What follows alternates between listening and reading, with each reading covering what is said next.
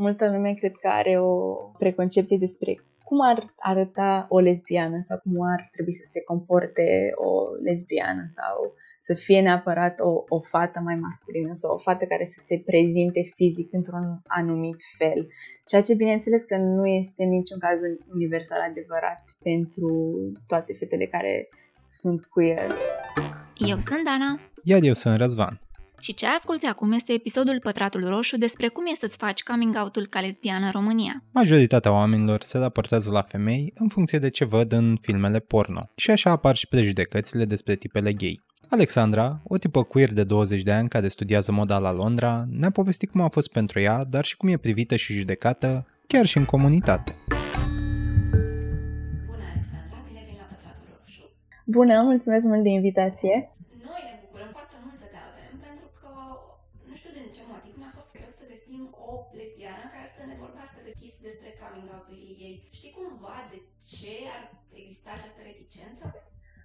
Cred că cel puțin în România mi se pare că mm, fetele care se identifică ca fiind oriunde pe spectrumul mm, queer, cred că nu avem atât de multă vizibilitate precum ar avea băieții sau orice altă persoană pe spectrumul de identitate de gen, aș zice. Acum nu știu exact uh, cum s-a ajuns în acest punct, doar că cel puțin în experiența mea așa am observat că experiențele noastre ca fete queer nu prea sunt uh, deloc vizibile în România, cel puțin. Păi și tocmai ne-ar ajuta dacă ar veni, de exemplu, la genul acesta de podcast să vorbească astăzi.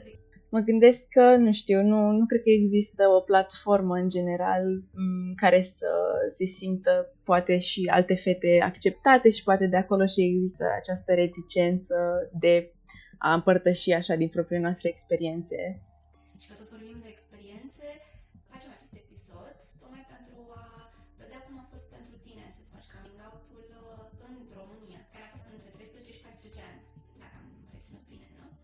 Da, da, atunci a fost. Bineînțeles, cred că am o poveste destul de clasică pentru că înainte de asta, cred că în jur de vârsta de 12 ani, când am intrat uh, în contact online majoritatea timpului cu content care avea personaje care să fie din comunitatea LGBTQ+, atunci am început să fiu o susținătoare foarte dedicată a drepturilor pentru persoane LGBT+, și de acolo cred că a început practic călătoria mea către un coming out, pentru că la început, bineînțeles, că nu, nu eram conștientă de propria mea identitate și pe parcurs am realizat că, a, stai puțin, poate e un motiv pentru care sunt atât de pasionată despre subiectul acesta.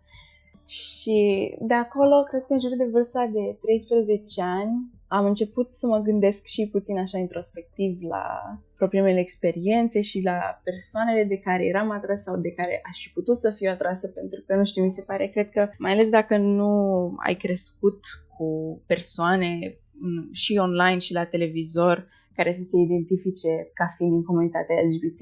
Nici nu cred că multă lume și nici eu nu m-am gândit că e posibil ca eu să fiu parte din această comunitate. Și de acolo cred că încet, încet am avut, cred sincer, o săptămână, două în care în fiecare zi era tot la ce mă puteam gândi, era chestia asta. Și uh, nu pot să zic neapărat că mi era frică, doar că era ceva așa și care mă entuziasma, dar și destul de scary pentru că descopeream identitatea, creșteam și nu știam exact ce o să presupună existența asta în România, în general, pentru mine ca fată. Nu aveam niciun fel de informații sau resurse în momentul respectiv. Dar um, după ce, practic, am acceptat, mi-am realizat atracția către uh, fete în general. După a fost o experiență care pot zic că mi-a dat foarte multă libertate și pentru mine a fost o experiență care mi-a dus multă pace și mult calm uh, în interior. Asta cred că a fost în acele două săptămâni. Aveai 12 ani. Da. Ce ai citit? Că ai zis că ai văzut uh, ceva anume care ți-a atras atenția și ți-a... Da, la vârsta aceea uh, începusem să stau pe Tumblr foarte mult și cred că acolo am văzut, erau postate poze sau content care avea legătură cu seriale sau filme de lungmetraj și scurtmetraj în care erau cel mai mult știu că am văzut uh, băieți care erau gay Și de acolo am început, din faptul că mă pasionau drepturile persoanelor LGBT, de atunci am început să caut content care să fie despre persoane queer și practic de acolo a început să mi se deschidă această perspectivă, aș zice. La Uh, nu, nu, în niciun caz. Mai mult, uh, nu știu, singura, singurele lucruri pe care le-am auzit la școală erau glume de obicei, bineînțeles, de prost gust legate de persoanele care ar fi fost gay sau din comunitatea LGBTQ, mai ales din partea, nu știu, băieților sau așa, adică nu, niciun caz nu cred că era ceva despre care se vorbea și niciun caz în lumină pozitivă.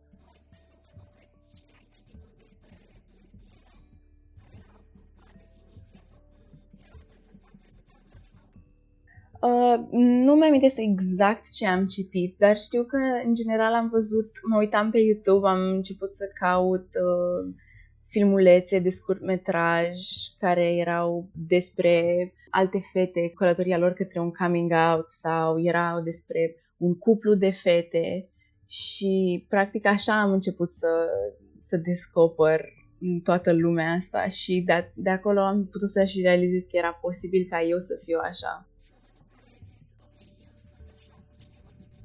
Prima oară cred că am vorbit cu prietenele mele cele mai bune. Ușor, ușor cred că am introdus ideea că a, cred că mie îmi plac fetele sau ușor, ușor, neștiind, bineînțeles știu că ele țineau foarte mult la mine și țin, dar nu știam, bineînțeles, ce reacție ar avea neapărat la chestia asta, dar din fericire a fost întotdeauna o reacție pozitivă, nu nu s-a schimbat absolut nimic între noi. După ce am zis chestia asta sau am zis că încerc să-mi explorez uh, identitatea, dar din fericire chiar a fost o experiență foarte pozitivă și de asta cred că am fost și eu încurajată după să împărtășesc și cu alți prieteni chestia asta. Ușor, ușor, nu s-a întâmplat în niciun caz totul dintr-o dată. Cred că a fost pe parcursul, a, aș zice, 2 ani de zile, până la 15 ani, cred. La acea vârstă nu am avut niciun fel de conversație legată de orientarea mea sexuală și din pricina faptului că nu am avut uh, vreodată o relație neapărat apropiată cu ei, este un lucru care este cunoscut, adică ei știu de faptul că sunt uh, gay, dar în același timp nu a nu pot să zic că a fost vreodată discutat, pentru că nu îmi împărtășesc nicio viața personală neapărat cu ei și din acest motiv nu prea, n-am avut niciun fel de experiență, ca să zic, bună sau rea, legată de coming out-ul și raportul cu părinții.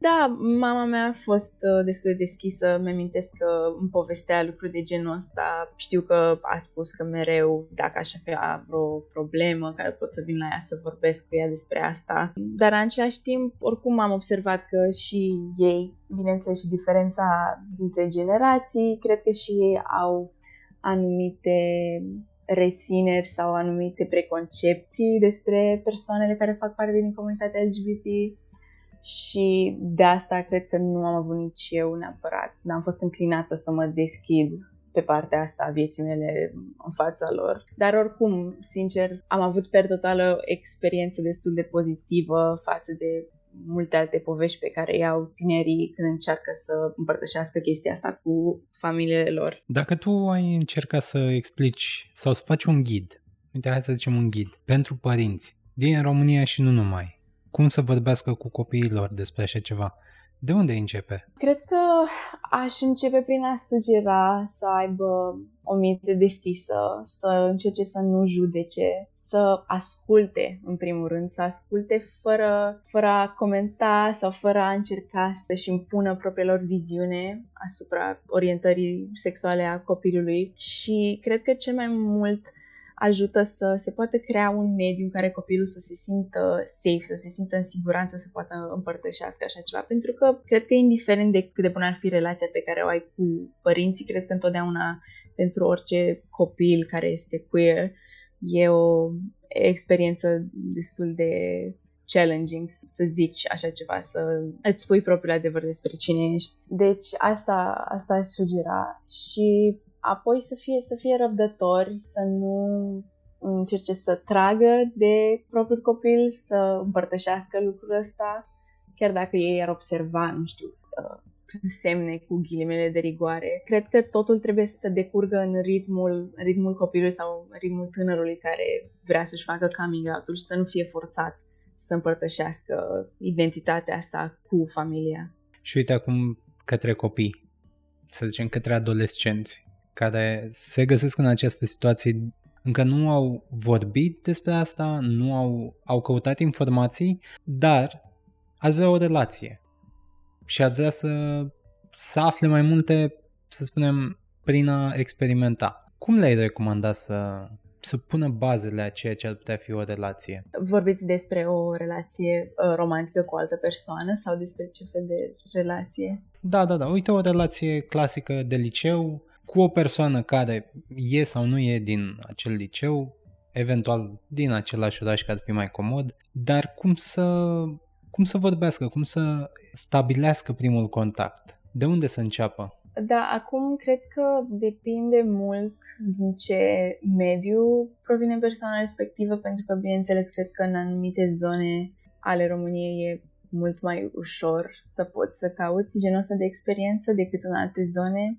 Bineînțeles, și propriul tău status și proprietatea comunitate depinde dacă te simți sau nu destul de safe să poți să faci acest pas, dar dacă ești în poziția în care vrei să încerci să faci chestia asta, acum, bineînțeles, cel mai frumos ar fi să ne putem vedea în spații destinate pentru persoanele queer, să ne putem cunoaște față în față, doar că știu că oricum multă lume apelează la aplicații de dating. Bine, mai e și perioada asta în 2020 cu toată limitarea deplasării, toată situația asta pune o presiune suplimentară. Da, da, oarecum ar zice că ne și limitează, dar ne și deschide alte moduri de a ne cunoaște. Personal am recurs la Tinder pe vremea când am început eu să încerc să am astfel de experiențe pentru că nici nu știam eu personal altcumva aș putea să fac asta și până la urmă cred că în 2020 și cred că în general în ultimii 3-4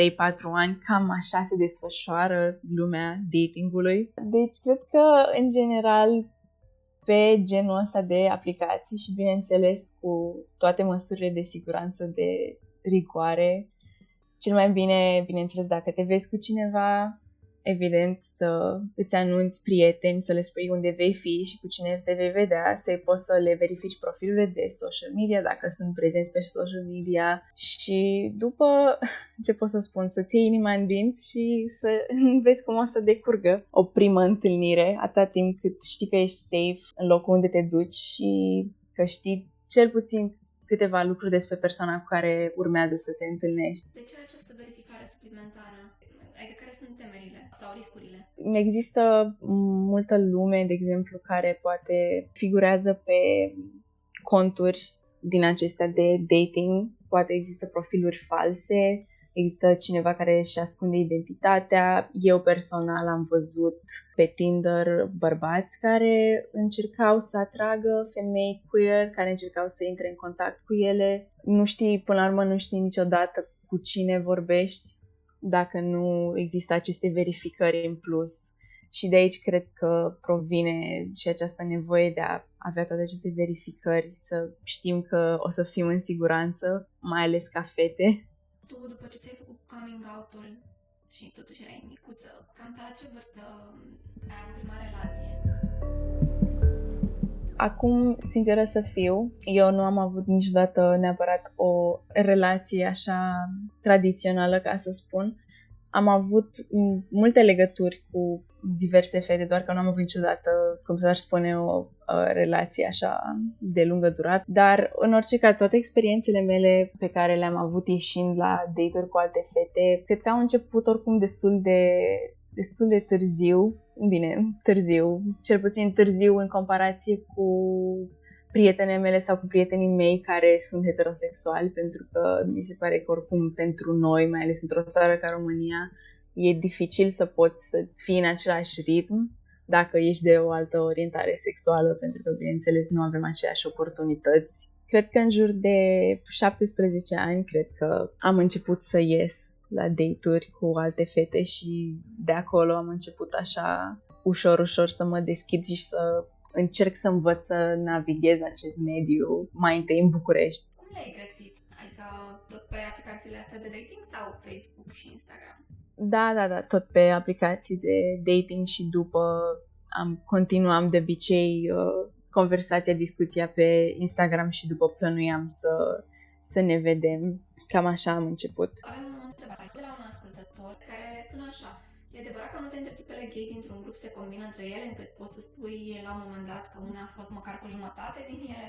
Da, nu știu ca să zic că din fericire sau din nefericire, cred că este unul din stereotipurile care de obicei este adevărat, mai ales într-o țară în care e o comunitate restrânsă sau, bineînțeles, poate există multă lume care este de această orientare, doar că nu sunt out, nu sunt prezente pe scena de dating, așa că adesea multă lume ne cunoaștem între noi, se întâmplă genul acesta de combinări și recombinări, ca să zic, în comunitate. Și cum vă simțiți când, nu știu, mai întâlniți? Sincer, de obicei, eu am avut parte numai de lucruri amicale, nu cred că am avut nicio problemă. De obicei nu prea există resentimente sau dacă există, iarăși nu, nu cred că avem așa bad blood între noi, ca să zic cel puțin experiența mea. Tot de la un ascultător sau ascultătoare e această întrebare. Ce părere ai despre bisexuale? păi, ce părere aș putea să am? Este o orientare ca oricare alta. Mi se pare că, de asemenea, cred că există multă bifobie și în comunitatea LGBT, dar și de la persoane heterosexuale pentru că, bineînțeles, există această falsă concepție că să fii bisexual este ca un fel de etapă între a deveni după gay sau de fapt nu ești gay și doar încerci să atragi atenția și genul acesta de preconcepții care sunt total false. Bineînțeles, poate există oameni care s-au identificat ca fiind bisexuali și după au descoperit că au altă identitate, dar în general foarte multă lume care este bisexuală nu este luată în serios sau le este spusă să aleagă o parte, că nu, nu le pot avea pe toate, că de ce nu le ajunge doar o fată sau doar un băiat. Deci eu mereu încerc să fiu o mare susținătoare a persoanelor care sunt bisexuale. Am multe prietene care sunt bisexuale și am avut și legătură cu fete care au fost bisexuale la întâlniri și la un fel de relații și mereu încerc să le încurajez să fie cât mai încrezătoare în propria identitate și să nu lase pe nimeni să le spună că nu, nu este o identitate validă. Tu studiezi la Londra. Ai sesizat vreo diferență între comunitatea din România și comunitatea din Londra? Da, evident, în, în Londra este o cu totul altă lume, aș spune. Opțiunile pe care le ai ca să ieși în spații special făcute pentru lume din comunitatea LGBT+, sunt mult mai multe. Îți poți alege orice fel de nișă vrei, orice fel de identitate avea, îți poți găsi un spațiu sau dacă nu există un spațiu, lumea în continuu creează spații destinate persoanelor de orice fel de identitate și sexuală și de gen. Și la, la majoritatea facultăților există grupuri destinate comunității LGBT+, și la mine la facultate la fel există infinite de cluburi, baruri, cafenele, locuri, evenimente destinate persoanelor LGBT+. E o mult mai mare deschidere și mult mai multe posibilități de a-ți explora identitatea, de a experimenta, Bineînțeles că, ca în orice, în orice colț al lumii, există homofobie, există incidente, dar în același timp este mult mai normalizat, ca să spun, în Londra față de România să fii oriunde parte din comunitatea LGBT+. Niște exemple personale? Adică cum ai resimțit tu treaba asta? În acest spațiu de dating, multe fete cu care am ieșit deja erau foarte încrezătoare în propria lor identitate, nu, nu era nimic anormal și cercul lor de prietene sau prieteni, majoritatea erau tot uh, din comunitatea LGBT+. E o cu totul altă percepție a propriei lor identități și cum privesc uh, lumea din jur. Și bineînțeles că asta e mm, și rezultatul unei societăți care este mai accepting cu persoanele queer față de România. Adică, cel puțin am putut să mergem aproape oriunde și nu pot să zic că stau atât de mult cu grijă la mediul în care mă aflu, cine mă vede, dacă e safe, nu știu, să ne pupăm, să ne ținem de mână. E, este mult mai ușor, aș spune. În România ți s-a întâmplat lucruri urte? Apropo de treaba asta, că ești atentă la oamenii din jur. Ca să zic doar verbal, fizic, din fericire, nu mi s-a întâmplat niciodată nimic, dar oricum mi se pare că homofobia pe care o suferă sau pe care o întâlnesc fetele queer e diferită de genul de homofobie pe care o întâlnesc, de exemplu, bărbații gay. Există, bineînțeles, genul de comentarii că nu, nu ești lesbiană, n-ai găsit uh, bărbatul care trebuie, sau pur și simplu mi s-a râs în față dacă i-am spus unui bărbat că sunt lesbiană, în momentul în care, bineînțeles, încerca să-mi fac uh, avansuri sau să se dea la mine într-un club sau într-un bar. Există și genul de bărbați care încearcă să, să ne facă să ne pupăm între noi, vor să se uite. Suntem foarte, foarte sexualizate și până la urmă cred că pentru mulți bărbați e doar o categorie de pe Pornhub să fii lesbiană și nici nu cred că ei cred că asta este o, o identitate care există și că nu îi implică pe ei. Deci genul ăsta de, de homofobie am întâlnit eu și acesta mi se întâmplă cel mai des. Ai menționat homofobia. Și eu sunt curios de un alt aspect. De ce crezi tu că există ură în interiorul comunității din moment ce oamenii ar trebui să fie mai înțelegători?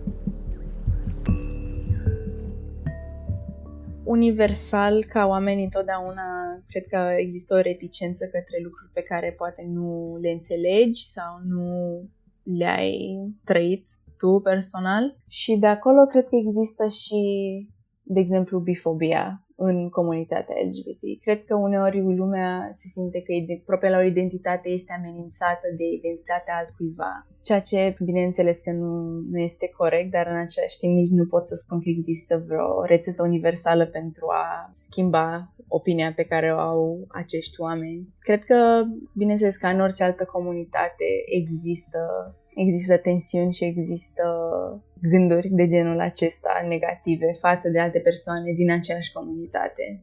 O întrebare de la un cititor, de la un ascultor, deși el a citit înainte să ne scrie, da, are legătură cu tipele hetero puse să joace roluri de lesbiene sau bisexuale în filme porno. Ar putea dăuna comunității, ar putea dăuna interpretării a ce înseamnă comunitatea în general, a ce înseamnă această minoritate sexuală? Da, cred că dăunează prin simplu fapt că, cum am mai spus și mai devreme, femeile queer suntem, suntem foarte sexualizate din toate punctele de vedere și de aici și această asociere, când auzi cuvântul de lesbiană, multe fete nici nu, nici nu vor să spună cuvântul ăsta, nici nu vor să spună că se identifică cu acest termen pentru că a căpătat așa o, o conotație aproape tabu din acest punct de vedere. Cuvântul lesbiană, cred că majoritatea lumii are prima reacție este să se gândească la clipuri pornografice cu acest titlu. Deci, da, cred că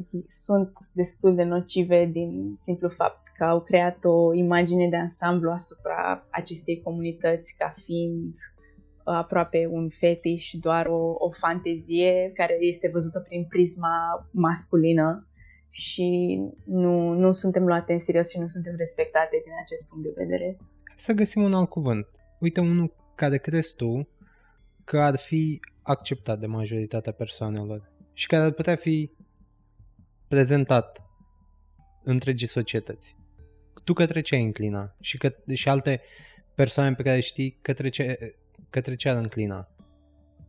Uh, sincer, nu cred că este vorba, nu este vorba de găsirea unui alt termen. Cred că este mai mult vorba despre a lua înapoi uh, termenul de lesbiană și a-l folosi și a, a-l folosi ca fiind o identitate validă ca oricare alta care nu are legătură directă doar cu experiențele sexuale ale acelor persoane. De asta și eu personal folosesc cuvântul de lesbiană și am observat că mai multe fete folosesc acum acest cuvânt și oarecum am început să mai scăpăm de, de această, nu știu cum să zic, nu rușine neapărat, dar de acest tabu care este legat de, de cuvântul lesbiană.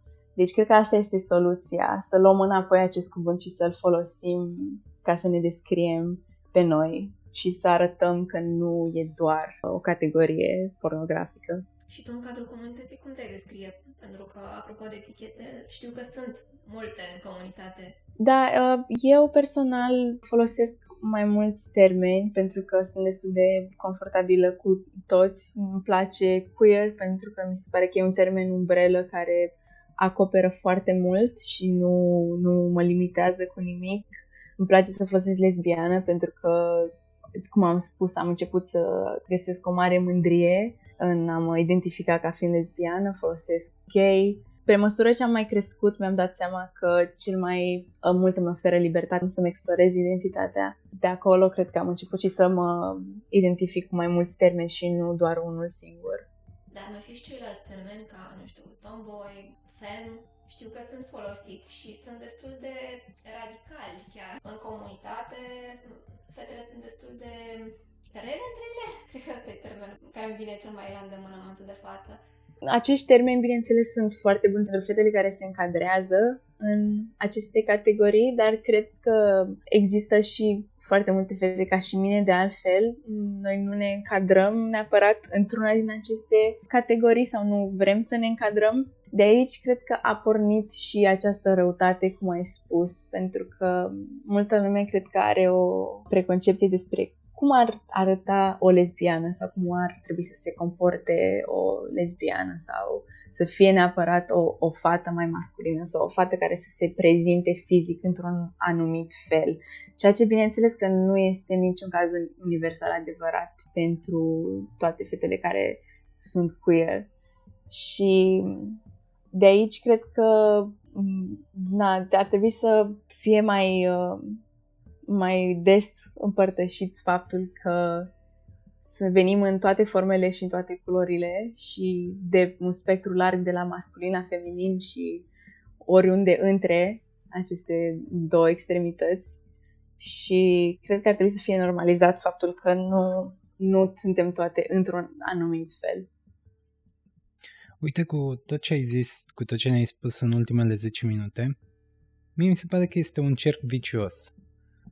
Femeile nu vor să vorbească sau nu vor să iasă mai mult în față, să accepte uh, chiar și cuvântul lesbiană, să explice oamenilor, celor care se arată refractari, să le explice ce înseamnă de fapt.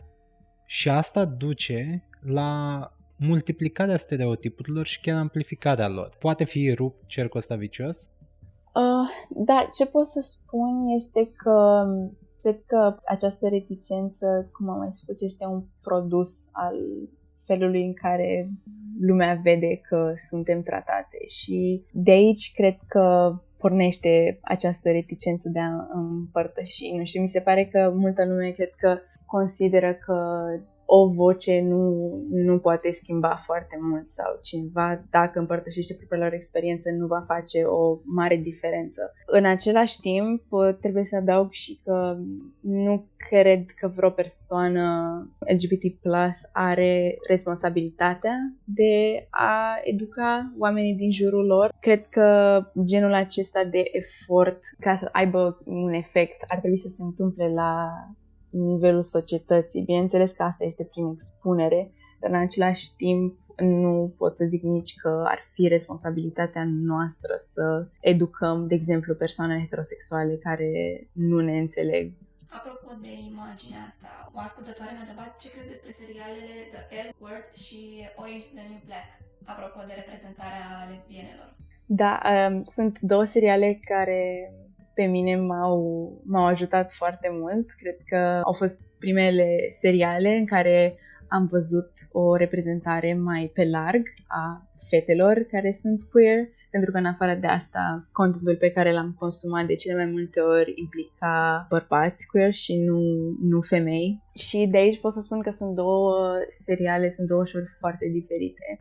The L Word, bineînțeles, de la începutul anilor 2000, prezintă într-adevăr o, o varietate de, de femei queer, dar în același timp cu greșelile sau cu stereotipurile uh, vremurilor, dar bineînțeles că cu și cu toate acestea a avut un efect seismic în ceea ce privește reprezentarea pentru femeile queer.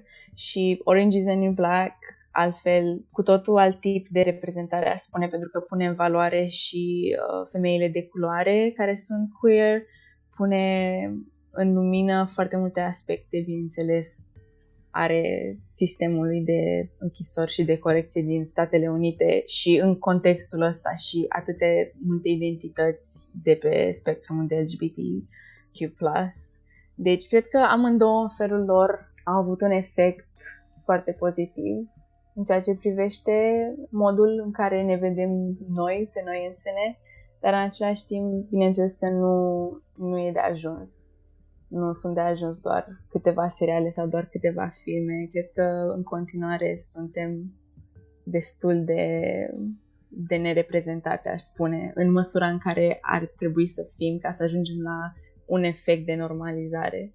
Ce ai mai recomandat tu pe lângă asta două? În afară de asta există, de asemenea, există foarte multe filme, de exemplu uh, Carol, care este cu Kate Blanchett, în ciuda faptului că, bineînțeles, ea este o femeie heterosexuală, mi se pare că este un film care portretizează într-un mod foarte frumos o relație queer. De asemenea, am consumat atât de multe, cred că toate, orice content, orice content, orice serial, orice film care portretizează o, o fată queer, mereu, instant, neapărat este pe, pe lista mea de vizionare.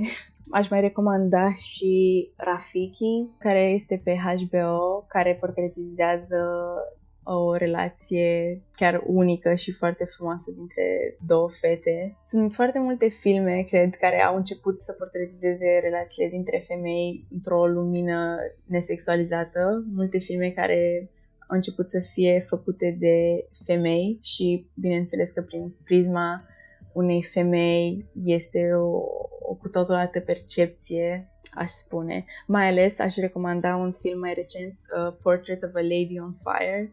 Este un film minunat și făcut de o femeie queer și cred că acesta este contentul de care avem, avem nevoie în momentul ăsta pentru oameni queer și făcut de, de oameni queer. Și că tot spuneai, cum este o relație cu o tipă? Hai, cum să fie? Eu aș zice că este foarte frumoasă, nu... E, mi se pare că e o, o energie foarte specială între, între două fete queer. E ceva ce nu cred că se mai, nu se mai găsește nicăieri în altă parte.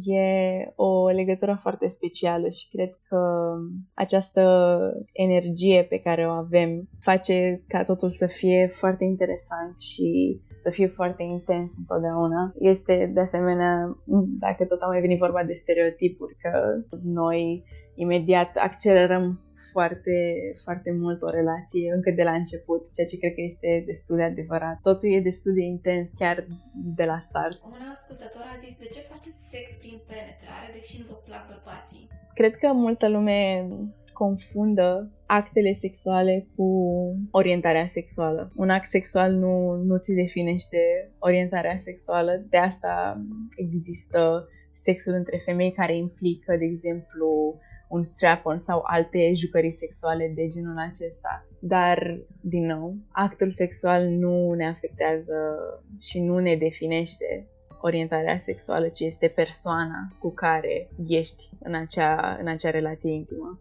În comunitatea din România te-ai simțit vreodată discriminată sau marginalizată?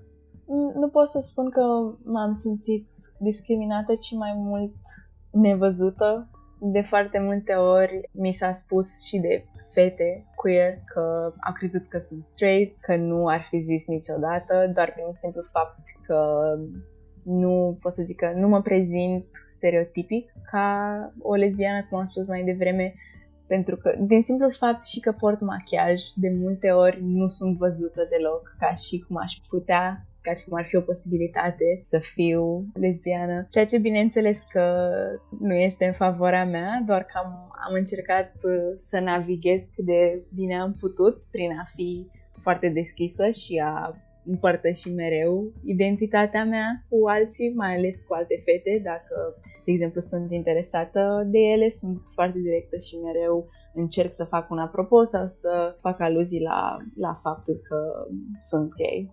Dar ce această fixație pe machiaj sau părul lung, chiar și în comunitate, adică da, asta aș putea să zic că este valabil mai mult uh, în România, cel puțin față de, de Londra. Cred că în România, în continuare, chiar și în propria mea comunitate, există din nou aceste concepții despre cum ar trebui să arate o lesbiană. Cred că multe fete apelează la a se prezenta mai masculin, chiar dacă poate nu, nu este în totalitate stilul lor.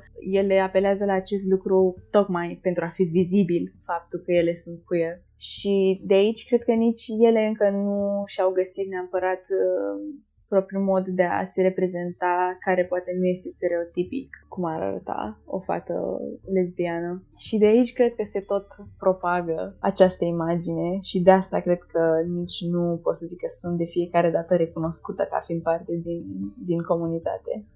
Având în vedere că în comunitatea gay uh, se presupune că tipul care este mai efeminat cumva este pasiv. În cazul de față la lesbiene e aceeași uh, prejudecată, că dacă te machiezi sau ai păr lung, clar ești pasivă, ești... Da, aș zice că mai mult știți să folosesc uh, bottom și top în, uh, în contextul ăsta, dar bineînțeles, ca și celelalte stereotipuri, asta nu este universal adevărat, nici în ceea ce privește bărbații și nici în ceea ce privește femeile sau orice alte persoane pe spectrumul de identitate de gen sau orientare sexuală. Felul în care arătăm și ne prezentăm, oricât de feminin sau masculin ar fi, nu ne definește modul în care participăm la orice fel de act sexual. Bineînțeles că există aceste stereotipuri, pentru că cred că în continuare lucrurile care sunt feminine sunt asociate cu ceva pasiv, cu ceva care este supus, ceea ce bineînțeles că nu, nu este adevărat, dar cred că și în mod inconștient multă lume gândește așa și asociază instant ceva feminin cu ceva pasiv. După coming out-ul tău și, mă rog, anii care au trecut, ce schimbări ai sesizat în viața ta? În felul în care se comportă oamenii din jur, în felul în care te simți tu? Eu am, am devenit foarte deschisă în ceea ce privește propria mea identitate, atâta timp cât uh, mă aflu într-un mediu safe în care pot să împărtășesc asta, o voi face. Uh, niciodată nu mă ascund și niciodată nu spun că sunt altceva decât ceea ce sunt. Și de asemenea mi-am dat mie însă mult mai multă libertate de a-mi explora și felul în care mă prezint și felul în care mă, mă identific și nu, nu mi-am pus niciun fel de limită în privința asta. De asemenea, am, am dezvoltat uh, un fel de atitudine de soră mai mare.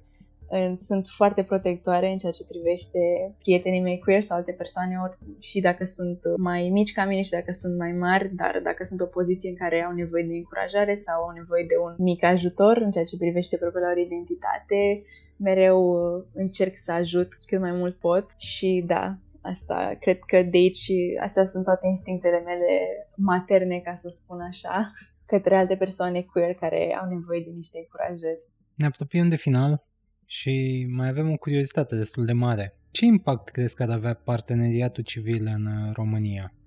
Aș spune că ar avea pe un anumit plan un impact foarte mare, pentru că, bineînțeles, dacă ceva de genul acesta ar fi legalizat aproape forțat oarecum ar deveni ceva mai normalizat. Bineînțeles că în continuare cred că vor fi foarte multe persoane, mai ales la noi în țară, care au foarte multe prejudecăți legate de persoanele LGBTQ+, care vor fi în continuare homofobe, ceea ce nu cred că avem cum să schimbăm, chiar și prin acest tip de parteneriat care ar deveni legal.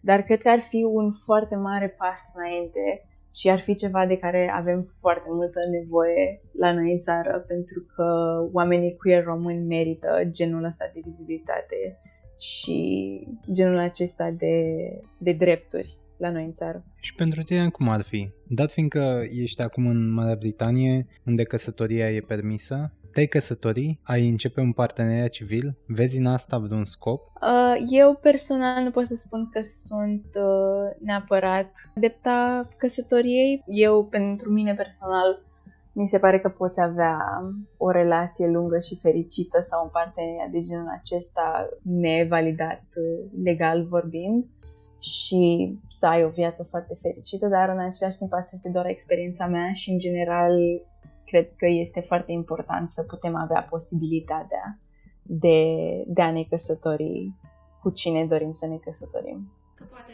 mai încolo schimbi totuși părerea asta. Eu sunt deschisă, bineînțeles, Uh, doar că nu o consider ca ceva ce mi-ar afecta mie uh, viața personală, dar consider că este un lucru minunat care trebuie sărbătorit și, bineînțeles, trebuie să fie legalizat peste tot.